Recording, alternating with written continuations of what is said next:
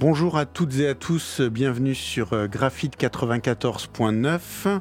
Euh, aujourd'hui, c'est l'émission La Voix est libre, une émission de l'association Picasoft. Euh, Picasoft, une, une association de Compiègne, membre du collectif Chaton, euh, un mot dont on va largement reparler aujourd'hui dans cette émission. Euh, pour m'accompagner aujourd'hui, donc Youssef et Joris, euh, deux nouveaux membres de l'association Picasoft. Bonjour à vous deux. Bonjour. Bonjour. Et nous avons euh, la chance et l'honneur d'avoir euh, Angie de l'association Framasoft au téléphone. Bonjour Angie. Eh bien, eh bien, bonjour Angie, comment vas-tu ? Ça va bien, ça va bien. Non, parce que mon, dans mon... Je suis ravi de vous, euh, de vous retrouver. Euh, oui, de nous retrouver parce que nous ne disons pas qu'en fait nous avons déjà euh, raté un petit peu le, dé- le début de l'émission, mais on est maintenant parti correctement. Euh, donc, euh, eh bien, c'est parti. Youssef, je te laisse peut-être euh, euh, commencer par interviewer Angie. Merci Stéphane. Alors, euh, bonjour Angie. Est-ce que tu pourrais commencer par nous dire qui tu es et nous rappeler euh, ce que sont les chatons ? Alors, euh, du coup, donc, je suis euh, chargée de relations publiques au sein de l'asso Euh...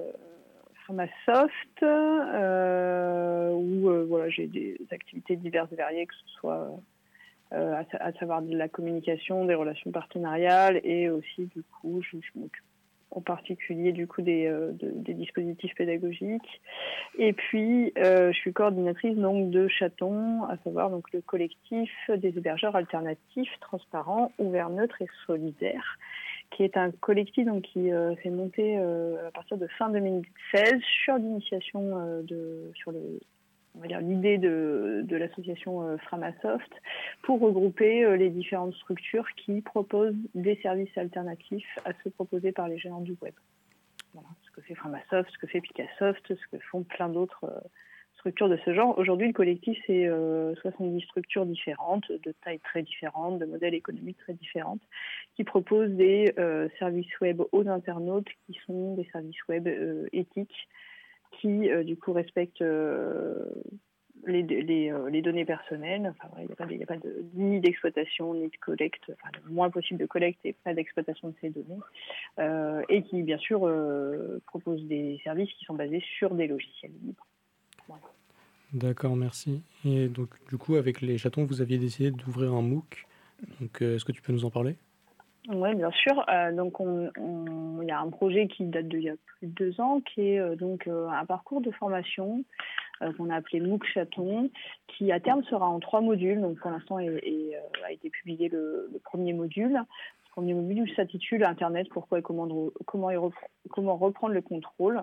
Voilà, euh, qui est donc voilà un, un petit module, on va dire, qui est plutôt destiné à un public très large, euh, puisque n'importe quel internaute euh, voilà, peut euh, potentiellement euh, acquérir des, des connaissances euh, du coup, sur, ces, euh, sur ces questions de, euh, des libertés numériques, euh, euh, de la compréhension euh, des comportements et des façons de fonctionner euh, des géants du web et du capitalisme de surveillance dans son ensemble, et puis bien sûr euh, tout ce qui relève de solutions pour justement sortir de, voilà, de, de l'emprise de ces géants, euh, pour du coup devenir davantage acteurs ou actrices d'un Internet qui serait euh, voilà, à la fois respectueux des individus, respectueux des, du collectif, et en phase avec un certain nombre de valeurs qu'on défend alors, au sein de l'association Framasoft et au sein du collectif Chaton.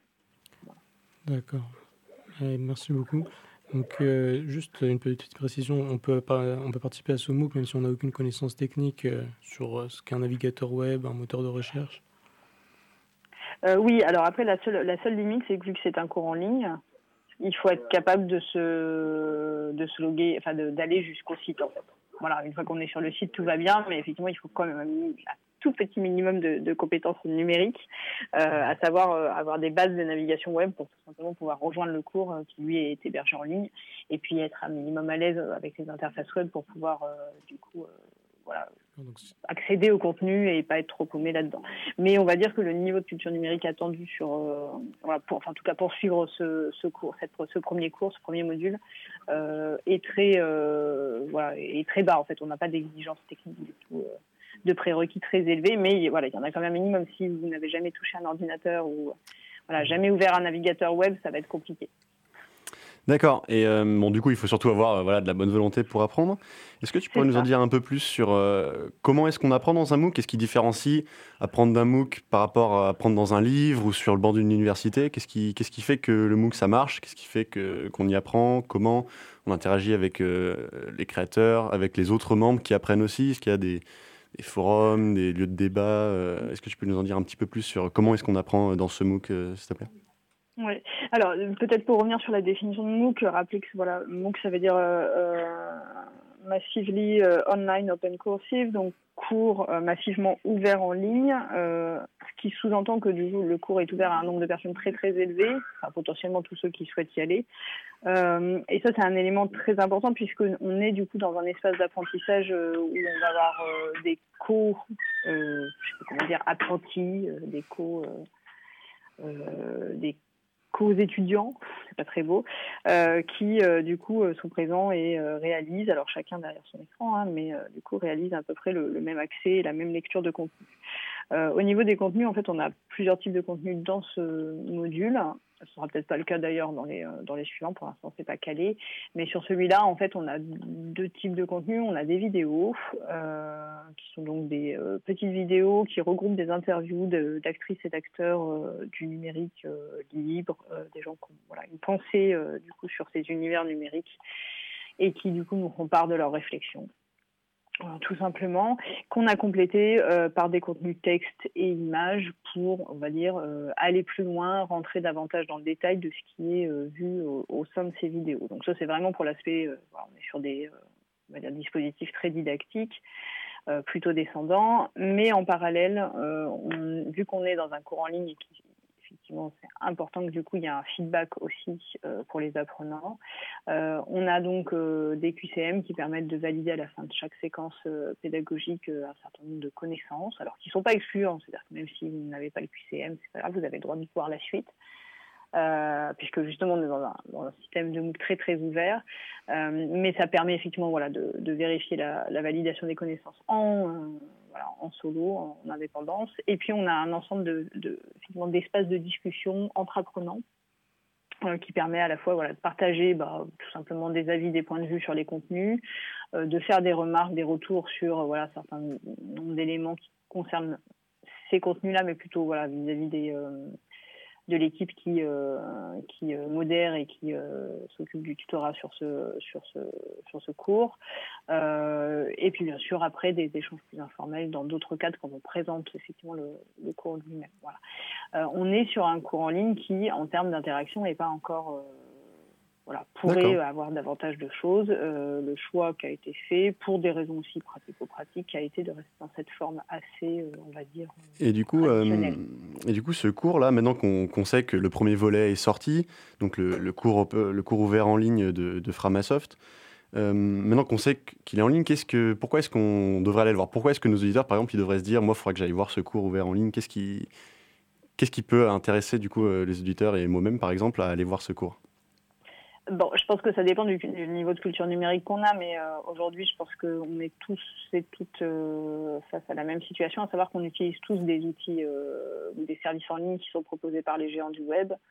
Euh, on le fait en, souvent en étant assez conscient, parce que les médias en parlent de plus en plus, euh, que voilà, c'est pas terrible, terrible quand même, euh, d'utiliser Google ou Facebook, et cetera.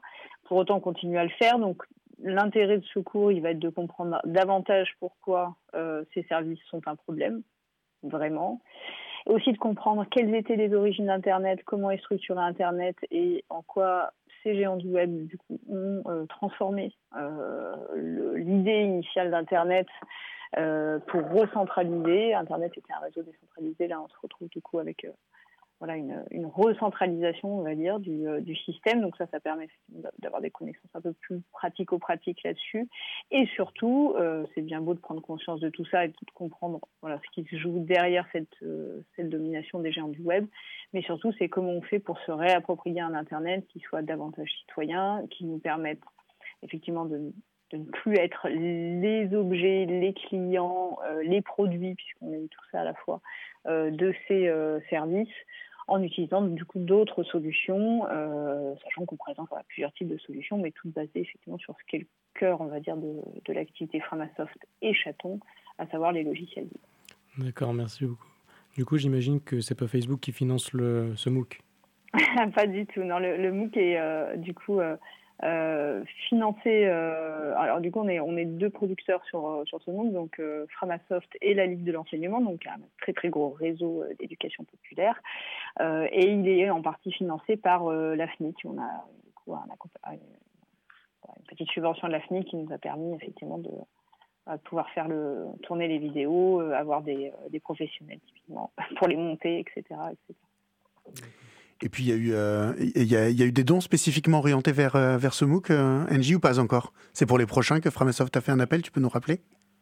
Non, en fait, alors nous, on ne fonctionne pas euh, trop comme ça. En fait, euh, nos dons sont rarement ciblés, sauf vraiment des, des cas très spécifiques. Donc euh, voilà, on va considérer que l'ensemble des dons qui sont faits à l'association Framasoft, il y a une partie de ces dons qui sert au financement des MOOC, de la production de MOOC.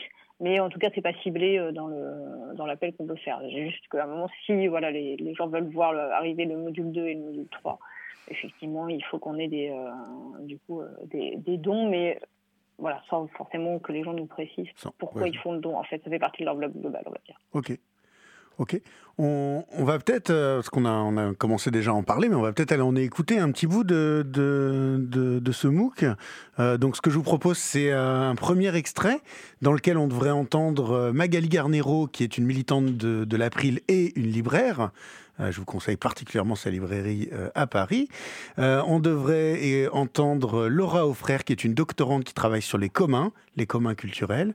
Et puis euh, Julien de l'association Ping. Et donc, c'est parti, j'envoie. Pour moi, Internet, c'est un lien, c'est un réseau social, c'est une encyclopédie, c'est le moyen de garder le contact, c'est de l'information qui est offerte au grand public. En fait, c'est tellement de choses que c'est une sorte de vie à côté de la vie réelle. Pour moi, le numérique, il est partout. Que ce soit politiquement avec les projets de loi qu'on a rencontrés ces derniers temps sur la, la République numérique, sur la surveillance, sur le droit d'auteur. Il peut être aussi au point de vue économique, avec tous les brevets qui sont posés par toujours les mêmes grandes entreprises que tu as citées. Il peut aussi être écologique avec l'obsolescence programmée. Voilà, je vous balance plein de termes comme ça, mais, mais c'est exactement ça le, le, le quotidien des, euh, du numérique. Il peut être culturel. Moi, je suis libraire, je vends des livres en format papier. Il y a une certaine concurrence avec le livre numérique. Donc, bah, on vend des livres numériques, il y a des D R M qui sont posés sur ces livres numériques qui privent les lecteurs de leur liberté. Bref, le numérique, il est partout. Et puis, bah, il est dans vos poches. On a tous des téléphones portables. D'ailleurs, on devrait arrêter de dire téléphone portable. C'est des ordiphones qu'on a. C'est carrément des ordinateurs. D'ailleurs, mon téléphone portable est plus puissant que l'ordinateur que j'avais il y a quinze ans. Donc, il est partout. Et alors, je ne parle même pas d'objets connectés. Si on regarde les montres, les, euh, alors les applications, les applications, pardon. Les applications qui sont mises en place partout avec OK, OK Google, Allo Siri, Alexa et compagnie, on est totalement envahi par le numérique. Qu'est-ce que c'est Internet? Il me semble que c'est un nouvel espace public, non pas au sens de quelque chose qui serait de l'ordre d'une place, mais de quelque chose qui se tisse entre les individus et donc qui se reconfigure, un espace de conversation et d'échange qui se reconfigure à mesure Euh, des liens qui se forment entre les personnes qui l'animent. Donc c'est peut-être plus un espace d'animation publique qu'un espace public au sens figé. Si on admet, en partant du postulat qu'Internet est un espace d'échange et que c'est un espace qui se matérialise par les échanges, sur le plan euh, presque, j'allais dire, anthropologique, avec toute la modestie que j'aurais à aller sur ce champ, euh, il me semble que euh, ça doit être pris comme tel, c'est-à-dire comme un espace qui... dont les règles d'échange ne peuvent être fixées que par un, par un processus de délibération collective. Ça, il me semble que c'est important de le dire parce que ça évite d'avoir une entrée technique qui justifierait l'hyperconcentration qu'on connaît aujourd'hui. Après, sur le plan technique, c'est un fait qu'il y a sans doute, en tout cas d'après ce que j'en comprends, euh, des besoins de... de d'investissement très fort pour assurer un développement technologique suffisamment solide pour qu'il assure une distribution pleine et entière. Néanmoins, ce type de, de, d'investissement infrastructurel ne doit pas nous dédouaner d'une délibération collective. En revanche, ça repose la question de savoir quel est le meilleur espace dans lequel une délibération collective peut trancher sur des dispositifs infrastructurel aussi important. Et ça, d'habitude, c'était quand même le rôle d'un espace étatique, non pas au sens d'une pure institution, mais bien comme un espace politique qui permet de poser la question de l'intérêt général. Donc, pour résumer un petit peu, il me semble que Internet, c'est à la fois cet espace de micro-délibération ou de micro-échanges ou, ou, ou mezzo ou macro en fonction du sujet et en fonction de la façon dont on l'organise. Mais sur le plan de l'infrastructure, qui peut-être doit permettre de penser des choses plus concentrées, alors cette... Euh, cette conversation plus concentrée doit permettre de prendre en compte l'intérêt général et le mettre au cœur de la délibération. On a mis en place des petits ateliers la semaine dernière, ça s'appelait « C'est quoi Internet ?». Et on a un peu tous partagé le fait de ne pas réussir tous à avoir la même définition de « C'est quoi Internet ?». Donc chacun avait sa vision. À quoi ça me sert Internet ? En général, on dit plutôt ça. Dans la discussion, les gens de, mettant plutôt en... mélanger un petit peu les, les plateformes web avec le côté Internet, le câblage, les réseaux et tout ça. Donc nous, on a réexpliqué, moi c'est ce que je réexplique en général, que Internet, c'est d'abord des connexions entre des ordinateurs faits par des câbles ou euh, des ondes Wi-Fi ou, des, ou d'autres ondes, euh, sur lesquelles on rajoute différents services. Et le plus connu, c'est le fait d'aller sur les pages web. Donc voilà un petit peu comment on, on explique Internet, en montrant des câbles Internet et des câbles réseau. Eh bien, euh, bonjour à tous, rebonjour, on est de retour dans euh, le studio. En fait, on n'a pas bougé, on a juste passé euh, un son euh, en parallèle. Euh, est-ce que quelqu'un veut réagir un petit peu à, à, à ce qu'on a entendu ? euh, Youssef, à toi. Oui, en fait, je trouvais ça intéressant quand Laura Aufrère parlait de... Euh, enfin, il me semble que c'est Laura Aufrère qui parlait de, euh, d'Internet comme un espace euh, civique, un peu à la manière des... Euh, De, de, ce qu'on, de ce que l'humanité a pu connaître à la Grèce antique avec l'Agora, et que je trouve ça intéressant que du coup Framasoft propose un MOOC, enfin les, pardon, que les chatons proposent un MOOC euh, un peu euh, dans lequel on peut, on peut apprendre des choses sur Internet justement, un peu comme quand on pouvait apprendre des choses en allant à l'Agora, et ce genre de choses. Et de la même manière, moi, je, j'étais intéressé par euh, le fait qu'il, qu'il rappelle comment est-ce qu'on doit expliquer euh, qu'est-ce qu'est Internet, parce que finalement, effectivement, il y a une grosse euh, mauvaise conception de ce qu'est Internet. Les gens, quand on leur parle d'Internet et qu'ils ne sont pas du tout sensibles au sujet, ils s'imaginent euh, la première page sur laquelle ils tombent, donc euh, soit c'est leur accueil de leur navigateur, soit c'est Google, et parce que c'est par là qu'ils accèdent à la plupart des données, mais ça, c'est, c'est qu'une petite partie d'Internet, c'est le web. Et euh, voilà, rappeler que Internet, c'est avant tout du, du matériel, une infrastructure, et euh, que c'est... que c'est au final que certains services euh, qui, qui s'avèrent être euh, ceux par lesquels on accède et qui font la, la mauvaise conception qu'on a euh, voilà, de, de tout ce qu'est Internet euh, dans sa globalité. Ouais, chercher à avoir une, une compréhension un peu plus technique, euh, ça devrait nous aider effectivement à, à, à délibérer. Euh, je ne sais pas, Angie, si tu veux ajouter quelque chose ou si on ouais, passe direct, vas-y, vas-y. Peut-être pour euh, expliquer, il y a des, il y a des choses qui de toute façon, voilà, étaient prévues dès le départ, mais aussi... Euh... On s'est assez vite rendu compte en fait que euh, du coup il y avait une, une vraie méconnaissance de compréhension entre euh, Internet et le web, que du coup c'était deux termes qui étaient utilisés euh, voilà, comme des synonymes de façon euh, générale, alors que dans les faits on parle, c'est vraiment pas la même chose. Hein. Euh, et donc on s'est euh, voilà, on a passé assez euh, pas mal de temps du coup à se dire qu'il fallait qu'on développe des contenus pour expliciter tout ça, pour effectivement euh, arrêter cette euh, voilà cet usage qui fait que en fait on se rend pas trop compte de ce que c'est, euh, d'où ça vient et comment ça fonctionne. Et dans le dans le ce premier module du MOOC, euh, il était vraiment essentiel qu'il y ait une compréhension du du fonctionnement euh, de l'architecture, on va dire, euh, alors pas que technique d'ailleurs, euh, parce que du coup elle, elle peut être euh, aussi une architecture logique en tout cas. Euh, Mais que cette architecture-là, si on ne la comprenait pas, on ne pouvait pas comprendre ce qui se passait avec les géants du web et leur centralisation. Voilà. Et que du coup, il nous fallait passer quand même un certain nombre de temps à essayer d'expliquer ce que c'était pour comprendre en quoi on a perdu voilà, les origines du, euh, de la construction de ce, de ce réseau de réseaux. Oui, tout à fait. C'est des choses qu'on aborde ici assez régulièrement dans nos émissions. Les questions de la décentralisation, de la recentralisation, le fait effectivement de, de voir le web comme unique point d'entrée nous fait oublier qu'il y a des protocoles comme le mail, par exemple, qui n'en ont pas besoin. Et donc, on peut s'envoyer des mails autrement que par des interfaces web. Un certain nombre de sujets qu'on aborde ici. Donc, pour tous ceux qui... Euh, Euh, qui sont intéressés par ces aspects, eh bien, une occasion de les approfondir en allant euh, sur ce MOOC. On peut re- redonner encore l'U R L, euh, euh, Angie, s'il te plaît ?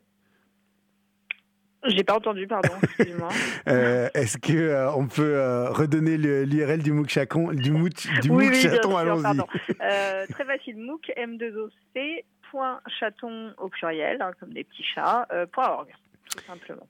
Okay, et alors peut-être pour préciser, voilà, euh, du coup le, le MOOC est accessible même sans inscription. Voilà, la seule différence c'est que si on s'inscrit pas, euh, pour, pour euh, accéder au contenu. On a juste accès au contenu, on ne peut pas faire toutes les activités euh, du coup, qui sont interactives. Voilà.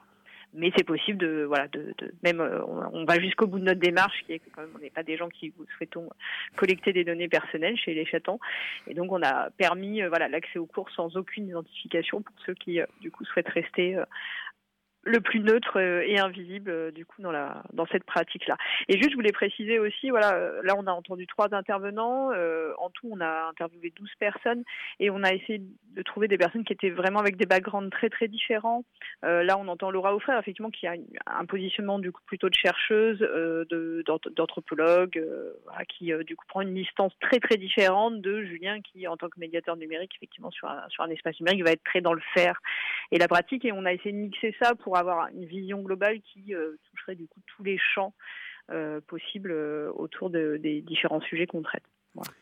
Merci bien. Eh bien, ce que je propose, c'est qu'on enchaîne sur un second extrait. Euh, donc, on va retrouver à nouveau euh, Laura Aufrère et on va, on va entendre cette fois-ci euh, Antonio également, Antonio Casilli, qui est sociologue et auteur d'un ouvrage qui s'appelle « En attendant les robots ». Et donc, j'envoie un deuxième extrait. Il me semble que les GAFAM, les Natu et les Batix et autres, euh, autres finalement organisations qui euh, ont, ont absorbé des fonctions tout à fait transversales, pas seulement à l'espace qu'est Internet, mais euh, à l'extension d'Internet dans nos pratiques. C'est pas seulement une concentration économique, c'est une concentration économique, politique et sociale.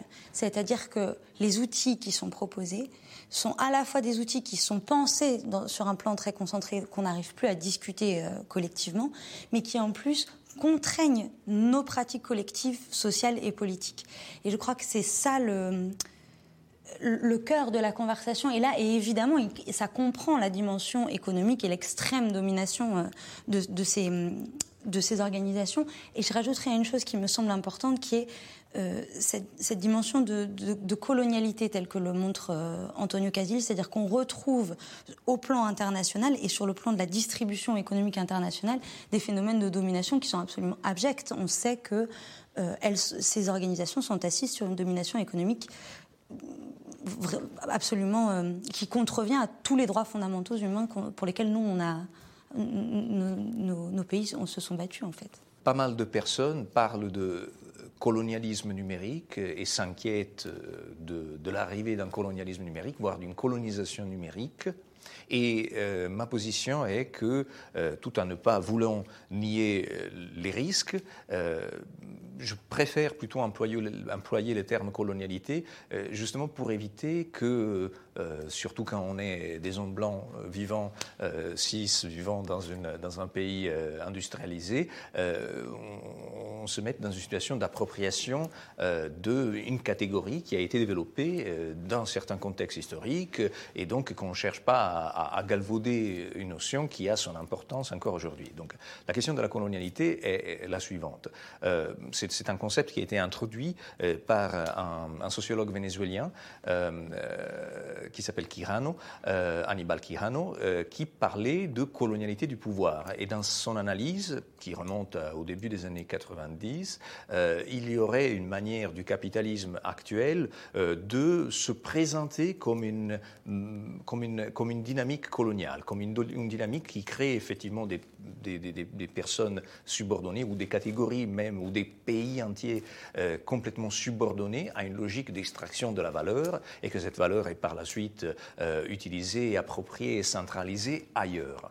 Donc il y aurait en effet euh, des formes de dépendance économique, d'asymétrie de pouvoir qui se manifestent autant au niveau géographique, autant au niveau politique qu'au niveau économique. Et que ceci est, par la suite, et suivant le, les travaux d'autres personnes, euh, devenu même une dimension qui structure la subjectivité des personnes. Okay ? La subjectivité des personnes dans le capitalisme actuel. Alors, adaptons maintenant cette, euh, toute, toute euh, cette réflexion à, au contexte du numérique.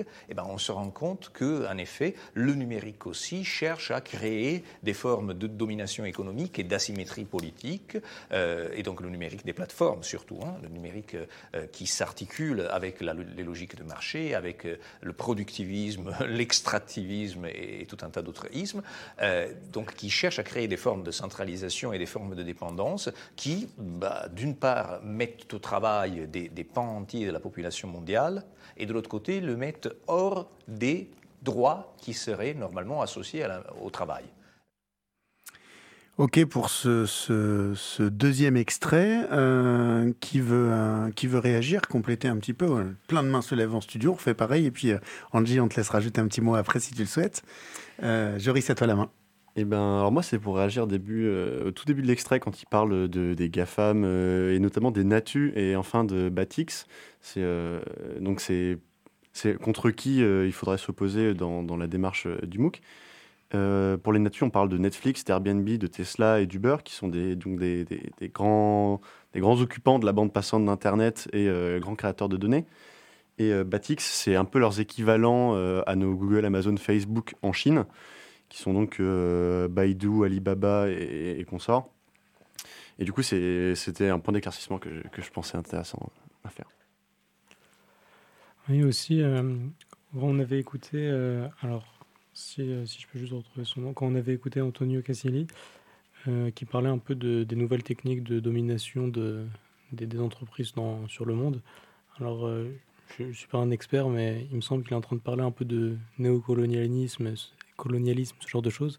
Et du coup, euh, puisque c'est une partie du, puisque c'est un extrait du MOOC, est-ce que, euh, Angie, tu pourrais nous dire euh, si c'est des choses qu'on voit, euh, enfin, c'est des choses qu'on voit un peu en profondeur, ou c'est euh, la, la la domination des, euh, enfin, le nouveau colonialisme, quoi. Euh, du coup, dans la dans la deuxième séquence de ce de ce module, en fait, le, le donc le le module Internet, euh, pourquoi et comment reprendre le contrôle, est en, en trois séquences qui elles-mêmes comprennent plusieurs leçons. La première, donc, c'est ce qu'on a vu tout à l'heure, c'est plutôt voilà, qu'est-ce que c'est qu'Internet, comment ça fonctionne, et cetera. Et la deuxième séquence est vraiment dédiée à ça. En fait, c'est voilà, les GAFAM, Natu, Batix, de quoi on parle, enfin les géants du web en général, qu'est-ce qui sont-ils, euh, voilà, et, et vraiment on, est, on a essayé d'aller quand même assez loin pour euh, du coup avoir le, un maximum d'informations regroupées sur euh, du coup ces différentes structures, enfin ces entreprises d'ailleurs, pour utiliser le terme exact. Euh, et ensuite on a euh, à l'intérieur de cette euh, deuxième séquence du coup un ensemble de, de leçons sur les types de domination. En fait, euh, je crois que Laura Aufrère euh, utilise le terme au tout début, et ensuite, bien sûr, Antonio Casilli euh, en parle, hein, du coup, de la, la, la domination, euh, voilà, et que lui utilise le terme de colonialité, d'ailleurs, euh, par rapport à ça, mais voilà, nous, on a, on a gardé ce terme-là, effectivement, de, de domination, à la fois technique, économique, politique, culturelle, qui, euh, effectivement, fait partie d'un, de quelque chose de plus large qu'on appelle le capitalisme de surveillance. Et euh, par rapport à l'aspect de la colonialité, euh, et particulièrement du, euh, du colonialisme numérique, ça dépend de quel terme on, on veut utiliser. Euh, du coup, il y a une partie particulière, enfin il y a un élément particulier effectivement dans le dans le cours euh, qui rappelle euh, ces éléments-là, puisque du coup on a on a lié ça aussi à la notion, alors là c'est pas évoqué, mais de digital labor, euh, conceptualisé euh, du coup souvent par Antonio Casilli, euh, à savoir le travail numérique, comment effectivement voilà toutes ces euh, plateformes euh, centralisatrices du coup peuvent Bah, amène du coup des nouveaux modes d'emploi euh, numériques, euh, et comment même nous en tant qu'utilisateurs d'ailleurs on peut, on est parfois ceux qui travaillent sans le savoir ou sans en être conscient. Et puis bien sûr le changement, euh, on va dire euh, voilà des modèles économiques via l'ubérisation. Alors ça c'est typiquement le l'acronyme euh, Natu. Euh, voilà, ces, ces quatre structures sont euh, effectivement très très fortes pour euh, changer euh, les modèles économiques et faire qu'en fait elles sont juste des intermédiaires entre des travailleurs et euh, des clients, mais que euh, voilà, on crée un nouveau modèle économique en étant euh, une interface de mise en relation euh, du coup entre les deux côtés. Ce qui est assez nouveau dans notre dans nos modèles, euh, on va dire sociétaux. Merci Angie de ces, de ces précisions, et je pense que ça, ça montre effectivement que pour ceux notamment qui nous écoutent, enfin en même temps ceux qui ne nous écoutent pas de toute façon ne le sauront pas, mais pour ceux qui nous écoutent, eh bien il euh, y a vraiment moyen là d'aller euh, creuser dans le MOOC, peut-être des choses que nous on présente de façon un peu rapide euh, d'habitude, là d'aller trouver, euh, comme tu le disais tout à l'heure, des chercheurs, des praticiens euh, qui vont avoir des choses à en dire. Alors je vous propose, pour digérer ces deux premières parties et se préparer à la troisième, de faire une petite pause musicale. C'est parti.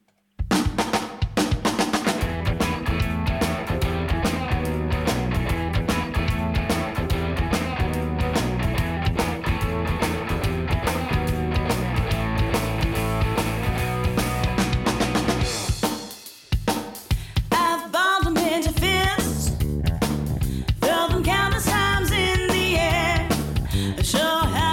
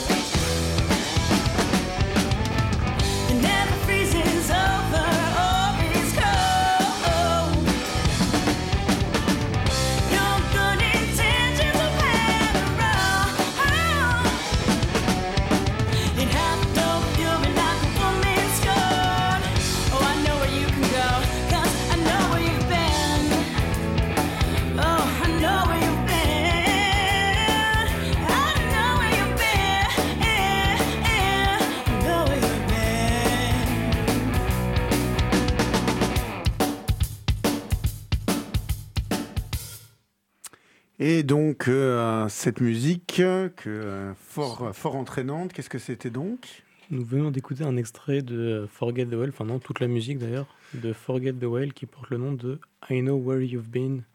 Donc, euh, c'est une musique que, que, qui est libre de droit, que vous pouvez retrouver sur dogmazique point net.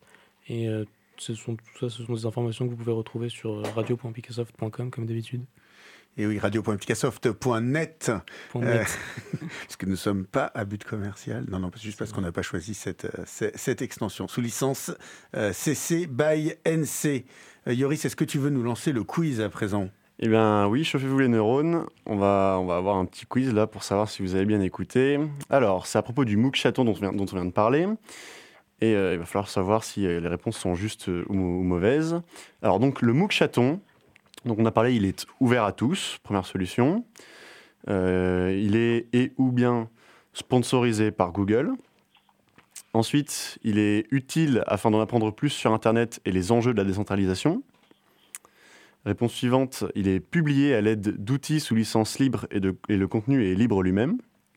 Et la dernière réponse, euh, en plus euh, à la place ou euh, avec, euh, le, le MOOC permet de valider des crédits pour les U T C un. Voilà, je vous laisse réfléchir sur cette question quelques instants. Eh bien, pendant qu'on, qu'on réfléchit, je vous propose qu'on envoie euh, le troisième et dernier extrait et puis qu'on se retrouve après, eh bien, comme on l'a fait précédemment, pour en parler. Et voilà, donc ça c'était la musique et maintenant voilà l'extrait.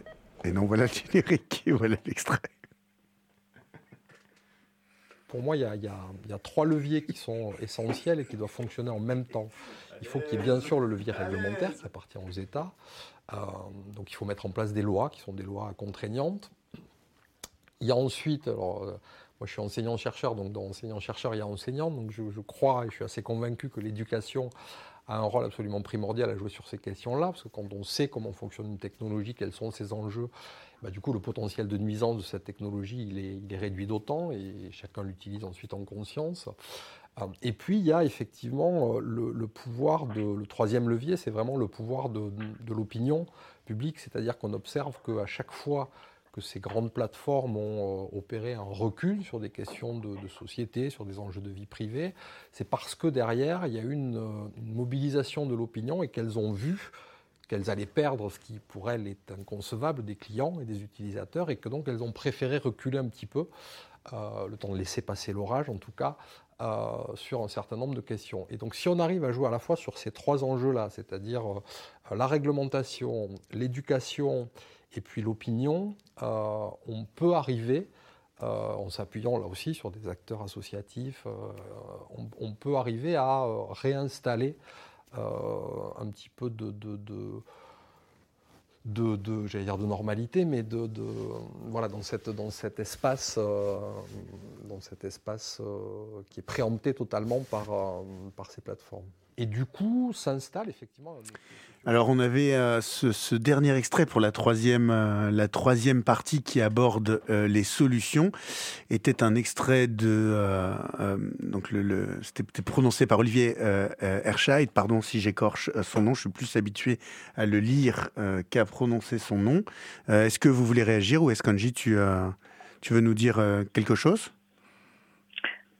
Bah, je, je vais peut-être effectivement euh, rebondir. Ce qui est assez intéressant, c'est que c'était pas du tout, enfin, dans, dans la façon dont on a tourné les interviews, euh, le fait que Olivier Erscheid du coup nous donne, en fait, nous donne le plan de de cette troisième séquence de, de ce premier module, euh, voilà, n'était pas du tout anticipé, donc c'était assez, euh, c'était assez chouette euh, du coup de rebondir vraiment là-dessus euh, avec ces trois leviers, effectivement qu'on traite, euh, voilà, les uns, les uns après les autres, euh, du coup dans cette, euh, dans cette partie. Euh, Ce qui est assez intéressant, c'est voilà, globalement de se rendre compte que les leviers, ils existent. Euh, il est possible, effectivement, euh, voilà, tous les internautes euh, de se réapproprier Internet et qu'ensuite, aujourd'hui, en fait, le, le déficit, il vient du manque d'information. Euh, il vient aussi euh, bah, peut-être d'une défaillance d'une partie des États, effectivement, sur, sur l'aspect régulation, hein, qui euh, n'est pas forcément fait. Euh, et il vient aussi de nos comportements individuels, voilà, euh, parce que, effectivement, quand on est habitué à utiliser certains outils, il est très très difficile de déconstruire nos habitudes numériques. Voilà. Et ça, c'est voilà, on essaye de le traiter, on essaye de faire comprendre comment ça, ça se passe et de proposer effectivement des outils ou des services qui sont des solutions pour euh, du coup sortir de, de ces fonctionnements-là. Eh bien, merci beaucoup, euh, Angie, de ces, euh, ces précisions. Je pense qu'on arrive euh, au, au terme de l'émission. On a fait un, un petit tour d'horizon. Évidemment, il y a beaucoup, beaucoup d'autres choses à trouver donc sur MOOC, M O O C point chaton avec un S point org. Euh, un article aussi du, euh, du FramaBlog euh, du vingt-six février qui euh, présente, euh, présente le MOOC. Pour ceux qui ne sont pas tout à fait convaincus et qui veulent quand même aller euh, vérifier un petit peu avant de se lancer. Non, non, mais je plaisante. Euh, tout est ouvert et donc il faut, euh, il faut directement euh, aller voir. Euh, peut-être avant qu'on se quitte, Joris, la solution au quiz. C'est ça. Alors donc, les réponses au quiz, euh, le, le fait que le MOOC chaton soit ouvert à tous, c'est une bonne réponse, bien entendu. Qu'il soit sponsorisé par Google, euh, bah, il se trouve que non. Fatalement, euh, c'est en opposition à Google, donc non. Euh, il est utile afin d'en apprendre plus sur Internet et les enjeux de la, centra- de la décentralisation, c'est l'objectif et vous pouvez aller vérifier par vous-même. Il a été publié à l'aide d'outils sous licence libre et le contenu est libre lui-même, c'est vrai et vrai. Donc vous pouvez, euh, vous pouvez faire euh, beaucoup de choses avec le contenu, euh, notamment le partager et le redistribuer. Et euh, il permet de valider des crédits pour les U T C un. Euh, malheureusement, non, le monde n'est pas rond et rose euh, comme un chewing-gum. Euh, on ne peut pas valider des crédits en suivant le MOOC de, de Framasoft pour le moment, mais peut-être que ça viendra, on ne sait pas.